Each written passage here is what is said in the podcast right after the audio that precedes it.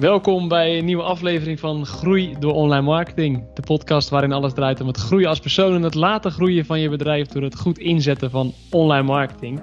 En vandaag heb ik een, uh, ja, een hele belangrijke gast, omdat er een, um, ja, een, zijn eigenlijk meerdere updates, dus daar gaan we zo even induiken. Maar het heeft te maken met, uh, met de combinatie tussen Apple, nieuwe iOS en Facebook Ads. En um, ja, daarvoor uh, schuift uh, Voerkan aan. Voerkan is uh, social advertising specialist en die gaat al mijn vragen hierover beantwoorden. Voerkan, welkom.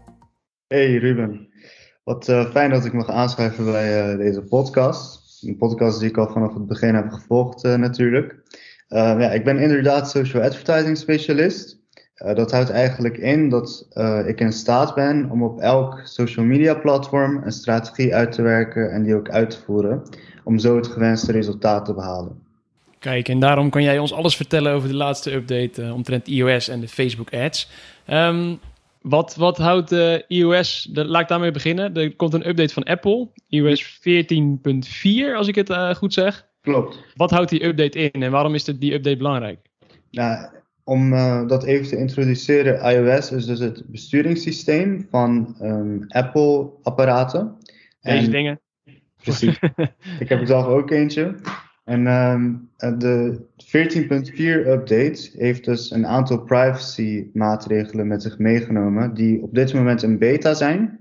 Dus we weten nog niet zeker wanneer die update gaat plaatsvinden. Maar um, binnen Apple houdt dat dus in dat als uh, een app zijn gebruikers wil gaan volgen over meerdere websites heen, dat ze daar toestemming voor nodig hebben. Dus gebruikers die Facebook voor het eerst gaan openen in iOS 14.4 krijgen eigenlijk een notificatie te zien met de vraag of ze Facebook um, de, de mogelijkheid willen geven om de gebruikers te volgen over meerdere websites.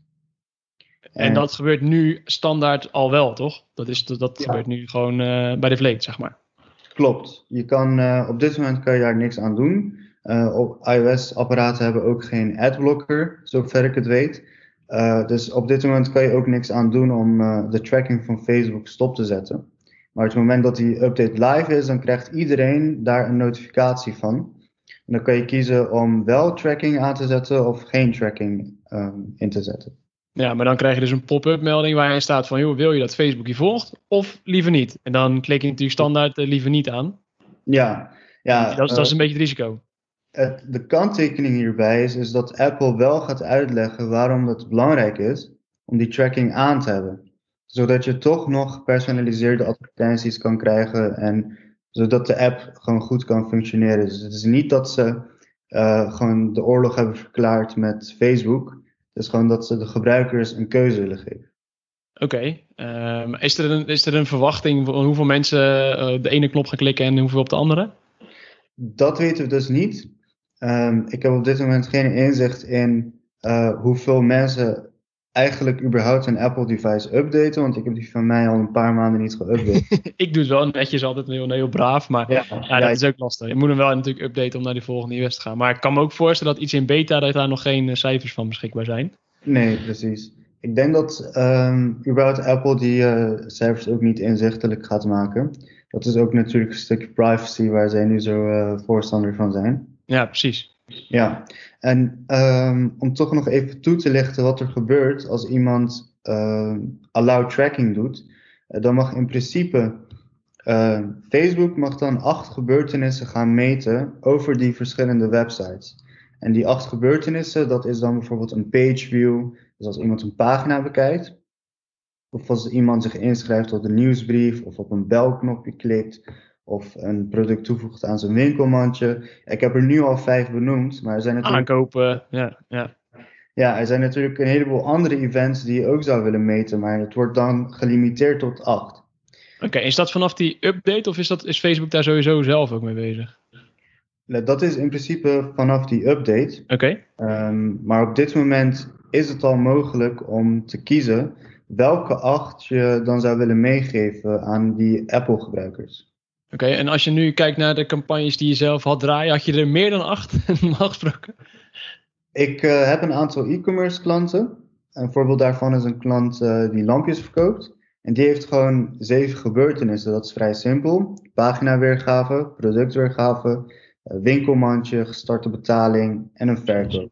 Ja. Uh, maar stel je voor, jij hebt bijvoorbeeld een, een e-mail marketing flow gekoppeld aan een e-book. Dan heb je in principe meerdere gebeurtenissen. Want iedere, iedere keer komt iemand op een andere landingspagina. Waar je ook een special event aan wil geven. Dat is een aangepaste gebeurtenis. Zodat je daar ook inzicht in op hebt.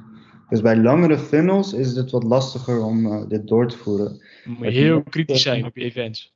Ja, maar de meeste webshops uh, gaan hier niet zoveel nadeel bij hebben. Tenminste van die acht events. Oké, okay, oké. Okay, oké. Okay. En uh, als je gaat kijken wanneer gaat dit gebeuren, heb je enig idee daarvan? Ik denk sowieso in het eerste kwartaal van dit jaar. Maar een exacte datum heeft niemand nog.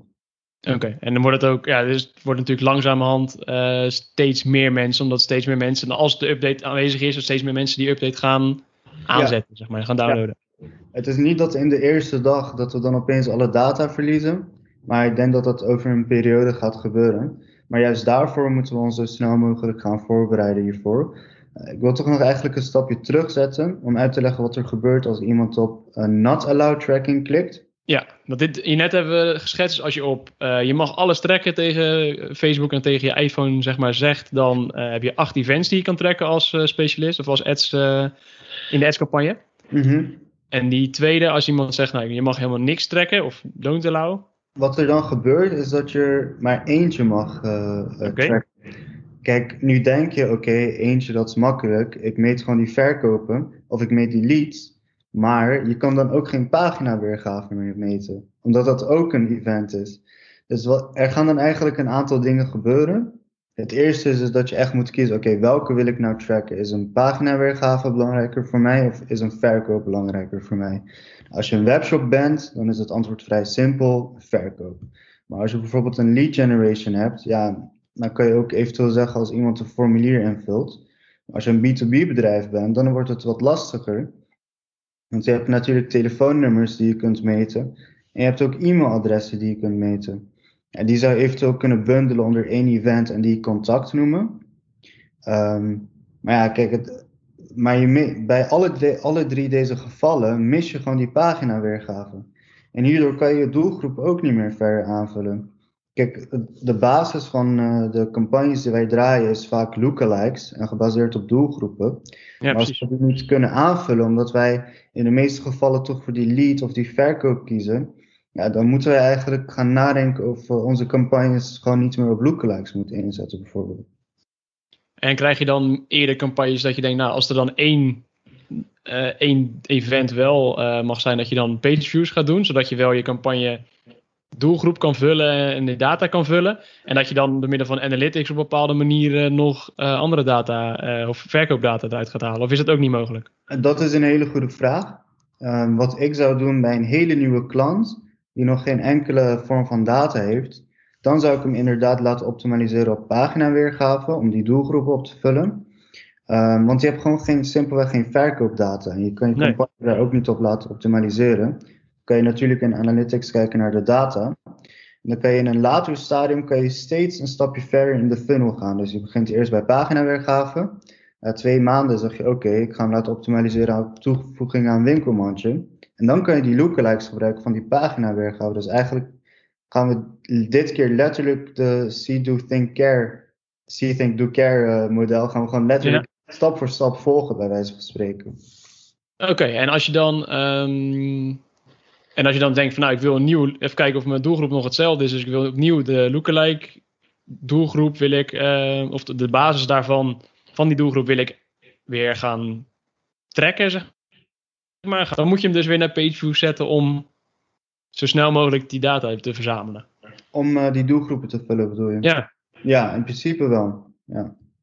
Oké, okay, nou het wordt nogal omslachtig op deze manier. Ja, ja. Oké. Okay. Klopt. Um, het, het ding is, om überhaupt die acht gebeurtenissen te kunnen hebben, moet je dus ook je domein gaan verifiëren binnen Facebook. Um, dus voordat je überhaupt iets kan doen met die gebeurtenissen, raad ik wel iedereen aan uh, dat je je domein gaat verifiëren waarmee je de data wil gaan verzamelen. Oké, okay, en hoe doe je dat? Nou, dat doe je in de Business Manager. En dan voer je je domein in en dat kan op drie manieren. of je voert iets in in de DNS-instellingen, dan moet je wel toegang hebben tot de webhost van je website. Of je doet het via het uploaden van een HTML-bestand. Dat kan vaak in het CMS. Of je doet het via een meta-tag. En in principe zou dat ook via Google Tag Manager moeten lukken. Oké, dus eigenlijk een beetje dezelfde manieren als Google Search Console uh, in het verleden. ja, het is eigenlijk dezelfde manieren om, dat, om je domein te verifiëren. Oké. Oké, en um, dus, nou ja, oké, stel, um, we gaan straks merken dat er heel weinig mensen op allow klikken, maar iedereen zegt van, nou, ik wil gewoon niet getrackt worden. Mm Wat, ja, hoe gaan die veranderingen echt impact hebben op jouw campagnes? Nou, ik ga... Op alle, op alle Facebook, want neem aan dat het ook voor Instagram geldt. Ja. LinkedIn? LinkedIn niet. Oké. Okay. Geen onderdeel van Facebook. Nee, oké, maar dus daar gaan ze niet vragen aan. Nou, komen ze nog op. Maar wat, wat gaat voor impact hebben op uh, Facebook en, uh, en, Instagram? Nou, we gaan ten eerste gewoon minder data zien. Um, als, als worst case scenario, 100% van de mensen klikt op uh, not allowed tracking. wat we dan gaan zien is dat we gewoon alleen de data gaan zien van het event dat we hebben gekozen. In 30% van de gevallen, want Um, ehm, 30% van de mensen in Nederland gebruikt iOS. Dus in principe zou je kunnen zeggen, uh, heel plat gezegd, dat je 30% minder pagina weergave gaat zien uit je campagnes. Om het gewoon plat te zeggen, als iedereen van die 30% ook. Precies, ja. Ja, en je hebt natuurlijk ook verschillen in doelgroep. Uh, stel je voor dat je um, uh, hipsters wil bereiken die elke dag naar de Starbucks gaan. Dat zijn ook vaak mensen die wat meer iPhones gebruiken. Tenminste, dat is een onderbuikgevoel. Ik weet niet. Bij wijze van, wel ja, kan. Dus het, het, hangt ook echt van je doelgroep af, van wie je wil bereiken. Ja, ja en, en, maar dan, eh, dan, dan kan je die data minder verzamelen. En wat voor impact heeft dat daarna? Ja, de impact heeft dus dat wij minder optimalisatiedata hebben. Hoe het eigenlijk werkt, als ik op Facebook um, een campagne aanmaak en ik laat mijn campagne optimaliseren op uh, paginaweergave, uh, dan doet hij dus dat op basis van historische data. Dus hij ziet bijvoorbeeld dat jij en ik heel vaak die pagina bezoeken en dan gaat hij op zoek naar mensen die, die op ons lijken. En dat gaat dus minder uh, goed kunnen werken, omdat je ook gewoon minder data verzamelt. Ja, en dat is dus eigenlijk met alles zo. Dus als je, als je hem laat optimaliseren op verkopen, bij wijze van, dan ja, als er minder verkopen binnenkomen, heeft hij minder data om mee te spelen, wordt, gaat eigenlijk je campagnes gewoon naar de Filistijnen, even om zo te noemen. Ja, Die kans is aanwezig. Ja, ja alleen uh, we, niemand weet wat voor percentages dat uh, gaan zijn. Ik heb een bedrijf gezien die dat benoemd, benoemd had dat 60% minder verkopen gaan ontstaan door deze update. Maar ik denk niet dat we nu al daar conclusies van kunnen trekken, omdat niemand weet hoe het gaat plaatsvinden. Oké, maar dat zijn wel uh, angstvallige eh, cijfers als je daarover nadenkt. Ja. Um, als, je, als je gaat kijken naar een oplossing, hoe, wat, wat kan je in ieder geval doen om je helemaal uh, piekfijn voor te bereiden dat je daar niks aan kan. Uh, ja, ja over, liggen. Uh, die notificatie met allow tracking, daar hebben we een, daar heb ik tenminste een vier stappenplan voor gemaakt. Oké. Stap nummer 1 is dat je sowieso je domein gaat verifiëren. Uh, zodat je die events kan prioritiseren. Stap nummer twee is dat je die events gaat prioritiseren. Dus dat je zegt van oké, ik wil minimaal aankopen meten. En daarna zeven andere events die gemeten kunnen worden als iemand op allow tracking klikt. Stap nummer drie en vier, dat hangt ook een beetje samen met het attributiemodel. Um, voorheen waren onze campagnes geoptimaliseerd op 28 dagen klik en één dag view. Dat houdt in dat als ik vandaag klik op uh, uh, onlinemarketing.nl als advertentie, dat ik binnen 28 dagen, als ik dan een actie onderneem op jullie website weer, als ik dan weer terug naar de website ga, dat, we, dat die campagne dan eigenlijk de toeschrijving krijgt. Precies, ja, attributie. Ja, precies. En die attributiemodel, dat wordt veranderd van standaard 28 dagen naar standaard 7 dagen. Ja, in principe zou je kunnen denken dat het in de meeste gevallen geen ramp is. Want stel je voor, je koopt een telefoonhoesje. Die keuze heb je al vrij snel gemaakt, binnen 7 dagen. Maar als jij een huis gaat kopen, dan ben je langer bezig dan 28 dagen om, uh, ja, om, om daar een keuze voor te maken. Alle, alle grotere aankopen, dat denk je normaal gesproken langer over. Ja, ja precies. En dat zijn juist die soort uh, um, bedrijven gaan hier dan ook last van hebben. Snap ik, snap ik. En um, je noemt ook bij, bij stap 2, uh, eh, noem je eigenlijk van nou, ik zorg dat je, je hebt normaal gesproken acht events. Daarvan wil je, de, je je belangrijkste als eerste doen. Dat als ze hem niet allowen, dus ze geven geen, geen toegang, toegang tot, tot tracking, dat die, en dan gaat Facebook eigenlijk automatisch kijken naar de eerste event die is ingevuld en die wordt dan leidend. Ja, precies. Oké, dus dat is ook gelijk een manier om dat te tackelen en dat je gewoon heel erg moet letten op die prioriteiten in, uh, in hetgeen wat je wil meten. Precies, dus die prioritisering van die events, dat is eigenlijk het belangrijkste in de nieuwe Events Manager die ook uh, gelanceerd gaat worden. Oké, oké. En als je, als je deze vier stappen hebt, dan, dan, uh, dan heb je in ieder geval gedaan, ik zal ze ook nog even uitschrijven voor, voor iedereen in de show notes sowieso. Ja. Maar dan heb je gedaan wat je, wat je kan doen en ben je in ieder geval voorbereid op deze wijziging. Ja, stap 3, uh, die heb ik nog niet benoemd. Maar dat is eigenlijk ja, het klaarmaken voor dat nieuwe attributiemodel. Dus je kan eigenlijk nadenken van oké, okay, um, ten eerste wat je kan doen is historische data downloaden. Zodat je in de toekomst dat kan vergelijken het moment dat dit allemaal live gaat. Mm -hmm. maar wat wij vaak ook doen is dat wij werken met automatische regels. Dat we zeggen bijvoorbeeld Oké, okay, um, als een campagne binnen x aantal dagen geen verkoop heeft gegenereerd, dan verlagen we het budget. Maar nu we te maken hebben met een nieuw attributiemodel, moeten we ook gaan nadenken over die periodes die we hangen aan die automatische regels. Snap ik, ja. Dus eigenlijk moet je de standaardversie van die je ooit gebruikte van 18 dagen moet je aanpassen, gaan aanpassen. Precies. En als laatste is uh, eigenlijk je campagnestrategie opnieuw indelen. Dus als je bijvoorbeeld een, uh, een bestaande klant hebt, die heeft al duizenden verkopen gemeten. Dan kan je in principe je campagnes ook blijven laten optimaliseren op verkopen.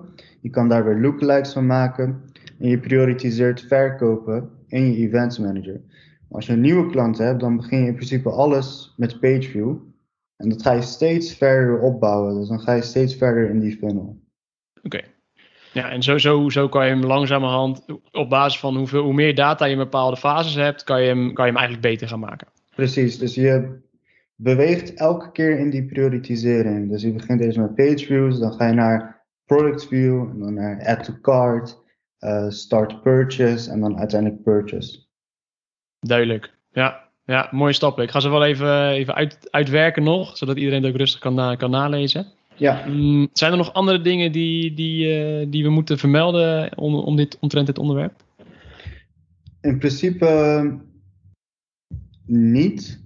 Um, wat ik wel zou willen meegeven, is dat dit voor mijn gevoel slechts het begin is. Ik denk dat uh, Google ook in de stappen van Apple gaat uh, volgen. Dat hebben we ook gezien uh, met ITP. Ja. Zoals je weet is Safari samen met Firefox de voorgangers geweest van ITP. En Google Chrome gaat dat ook doen de aankomende jaren. Hobbelt daar zo langzaam mogelijk achteraan. ja, dus in principe denk ik ehm, dat dit gewoon zich verder gaat uitbouwen. Um, hierdoor uh, zijn er ook heel veel mensen die gaan twijfelen over hun toekomst als online marketeer. Alleen wat ik hierbij wil meegeven is dus dat wij nu vooral bezig zijn met het invoeren van de campagnes en het optimaliseren daarvan. Maar ik denk dat wij steeds meer uh, met de tijd mee ook meer consultants gaan worden in plaats van daadwerkelijk mensen die die campagnes gaan doen. Want op een gegeven moment gaan de algoritmes en de programma's dat gewoon automatisch doen.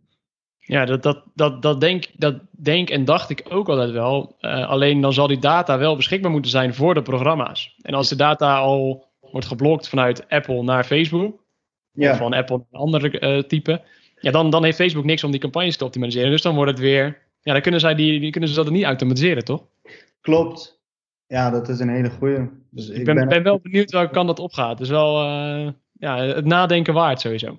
Ja, ja ik ben ook gewoon een beetje aan het twijfelen of dit niet gewoon komt door bijvoorbeeld documentaires zoals The Social Dilemma. Dat mensen gewoon echt uh, uh, gaan twijfelen over wat gebeurt er nou allemaal met mijn data. Ik weet niet of je het wel eens ziet dat op nu.nl staat van uh, dat een bedrijf bijvoorbeeld data heeft gedeeld met Facebook. Maar als je dan kijkt, dan is het letterlijk dat de Facebook pixel gewoon op de website stond. En dan worden zij al gelijk beschuldigd van het delen van data. Terwijl dat in principe niet je bedoeling is. Het is niet dat wij gewoon een, een, een handje met papieren aan Facebook overhandigen met uh, jouw gegevens of zo. Nee, nee, nee, dat heb je zelf al gedaan aan Facebook, om, om het aan Facebook te geven. Ja, ja, er wordt ook vaak gezegd, als iets gratis is, ben jij het product. Ja, dat, ja, dat is een hele mooie. Ja, ja, als, als jij dan, het is toch als je, um, als je iets gratis is, dan, dan worden de gebruikers worden het product. En uh, niet meer product om te verkopen. Ja, dat is ook logisch. Ergens moet een bedrijf geld mee verdienen. Ja. Zeker. Hey Voerkan, hartstikke bedankt voor je tijd man en duidelijke uitleg. Yes, thanks.